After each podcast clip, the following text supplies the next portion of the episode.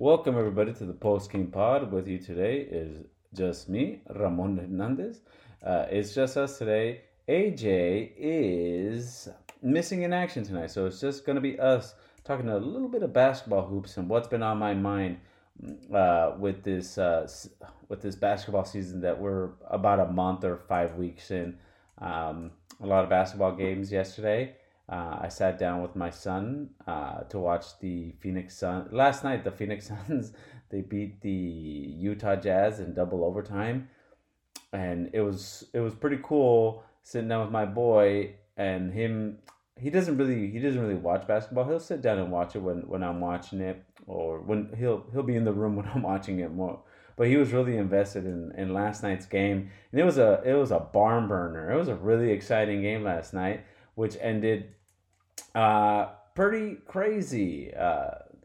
Double overtime. Lauri Markkanen shot a three in the final seconds. Kevin Durant was guarding him. Kevin Durant contested the three, and they called the foul. And everybody, my son was excited. He thought it was going to go into triple overtime. He was asking me, "What's the record of overtimes, Dad?" And I asked Siri at six overtimes, and he just wanted the game to keep going. But the game ended. It was a no foul.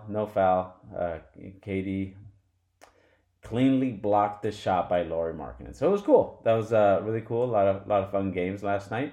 The Celtics, they almost lost to the Memphis Grizzlies. The Memphis Grizzlies played them pretty tight. The final score was 102-100. It was a pretty cool game. And then the Heat lost last night. No, not the Heat. I don't really watch the Heat. Last night, what was the last game that I watched with my? Oh yeah, the Houston Rockets lost 104-105 to the Los Angeles Lakers. LeBron is he's kicking ass, man.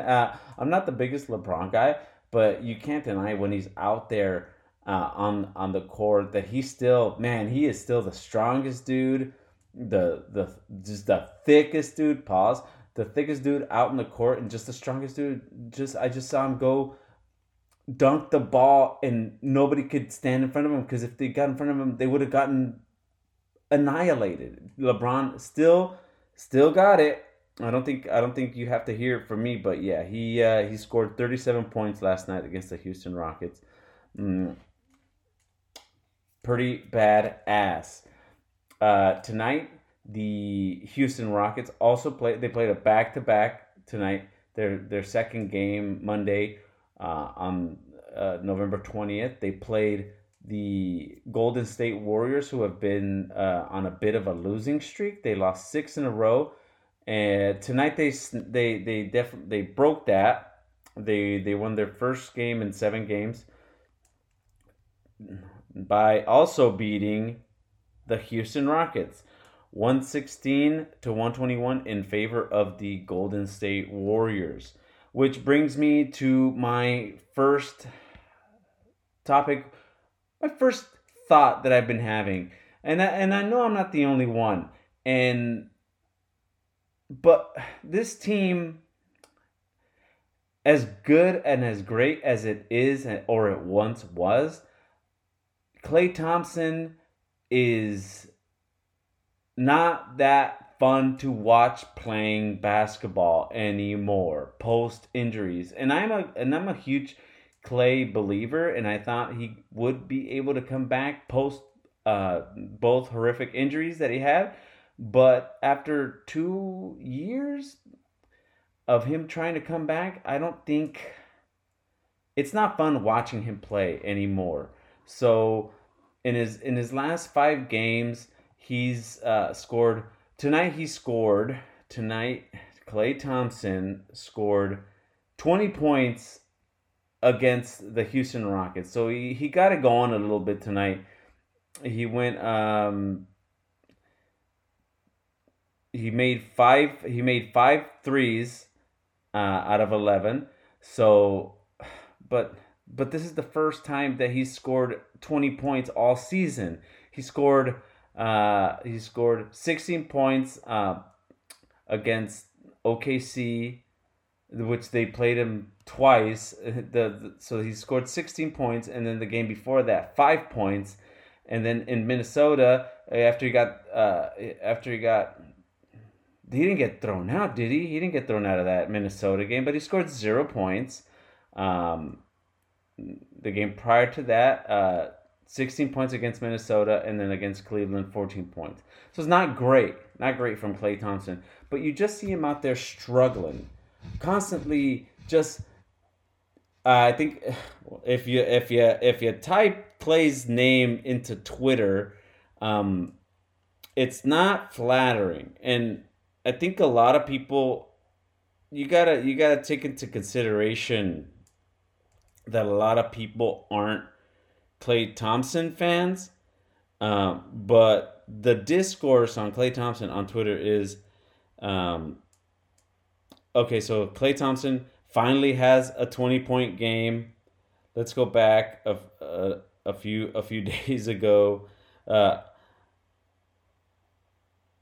So somebody on Twitter said, "I challenge you, Klay Thompson, to do the same." And this was in response to Chris Haynes. That was in response to Chris Haynes' tweet. Los Angeles Clippers star Russell Westbrook, the vocal leader of the team, has requested to come off the bench to help the first unit. What else? That was 2 hours ago. Of course, there's a lot. Okay, so is Klay Thompson having a tough season? Klay Thompson drills a catch and shoot triple. No, that doesn't help me. Klay Thompson in the fourth, an OT, 0 for 6 from the field, 0 for 5 from the 3, a -7. Bro needs to wake the fuck up. Yeah, so it's not great. It's not great. And I do agree that he has to come off the bench for the good of the team. I know he wants an extension. I don't think he deserves an extension. Not the way that he's been playing. It's just he shoots all the time. One thing I read on Twitter was Klay has never met a shot he didn't like. This guy so tonight when you think he's having a good game, he shoots from three and he airballs it. I don't know. I think by Klay not choosing or choosing not to come off the bench, I think he's hurting the Warriors more than he's helping. I think when you have a player like that who refuses to acknowledge, and it's got to be hard. I've never played sports. But when everybody sees that you don't have it anymore, when everybody sees that you're maybe in the athlete's head, he probably thinks tonight is the night. It's going to come back tonight. I've had a couple of bad games, but tonight is going to be the night that I catch fire, right? And he becomes headband Klay, or he becomes game 6 Klay, or he becomes just record-breaking shooting Klay. But it's not there because it's not just the shooting. And him as the type of player that it is. It shouldn't be all about scoring. His defense is down. He can't keep up with players that are faster than him anymore. It's just. He doesn't have that same lateral movement, and I know AJ and I have talked about this before, but he just has lost a lot athletically. And I think when you have players like him or Draymond with his behavior, I just think that you stunt the growth of the younger players on the team, a la Jonathan Kuminga, a la Moses Moody. Just these players that how are they supposed to get minutes when, hey, the vets gotta eat first, but these vets ain't vetting. Klay isn't I think he would set an even better example if he were to decide to come off the bench, much like Russell Westbrook. And then you have Draymond with his antics. You know, you can't. It's weird to compare it to, but I sort of make the comparison of when you're in an abusive home with Draymond, and you know he's already punched a teammate. He's currently suspended for 5 games for choking out Rudy Gobert. And you know, when you have, it's almost like having an abusive dad and all these other players that look up to him, much like kids look up to their dad, when their dad is a loose cannon and, you know, when it's not your brothers or some geek off the street, you know, that your dad's beating or choking out, you know, you live in fear that it might be you. So you can't be as vocal in the locker room, or you can't speak up for others or for yourself, because this person might abuse you emotionally, or might yell at you, or might hit you. So, and I get how important Draymond is to the team, but a player like that it's toxic. You create a toxic behavior, because now Draymond has sort of laid the foundation that this is how it's going to go, that if you say something out of line, then things are going to get physical. And in today's NBA, I just don't think you can progress or thrive or coexist in an environment that he creates.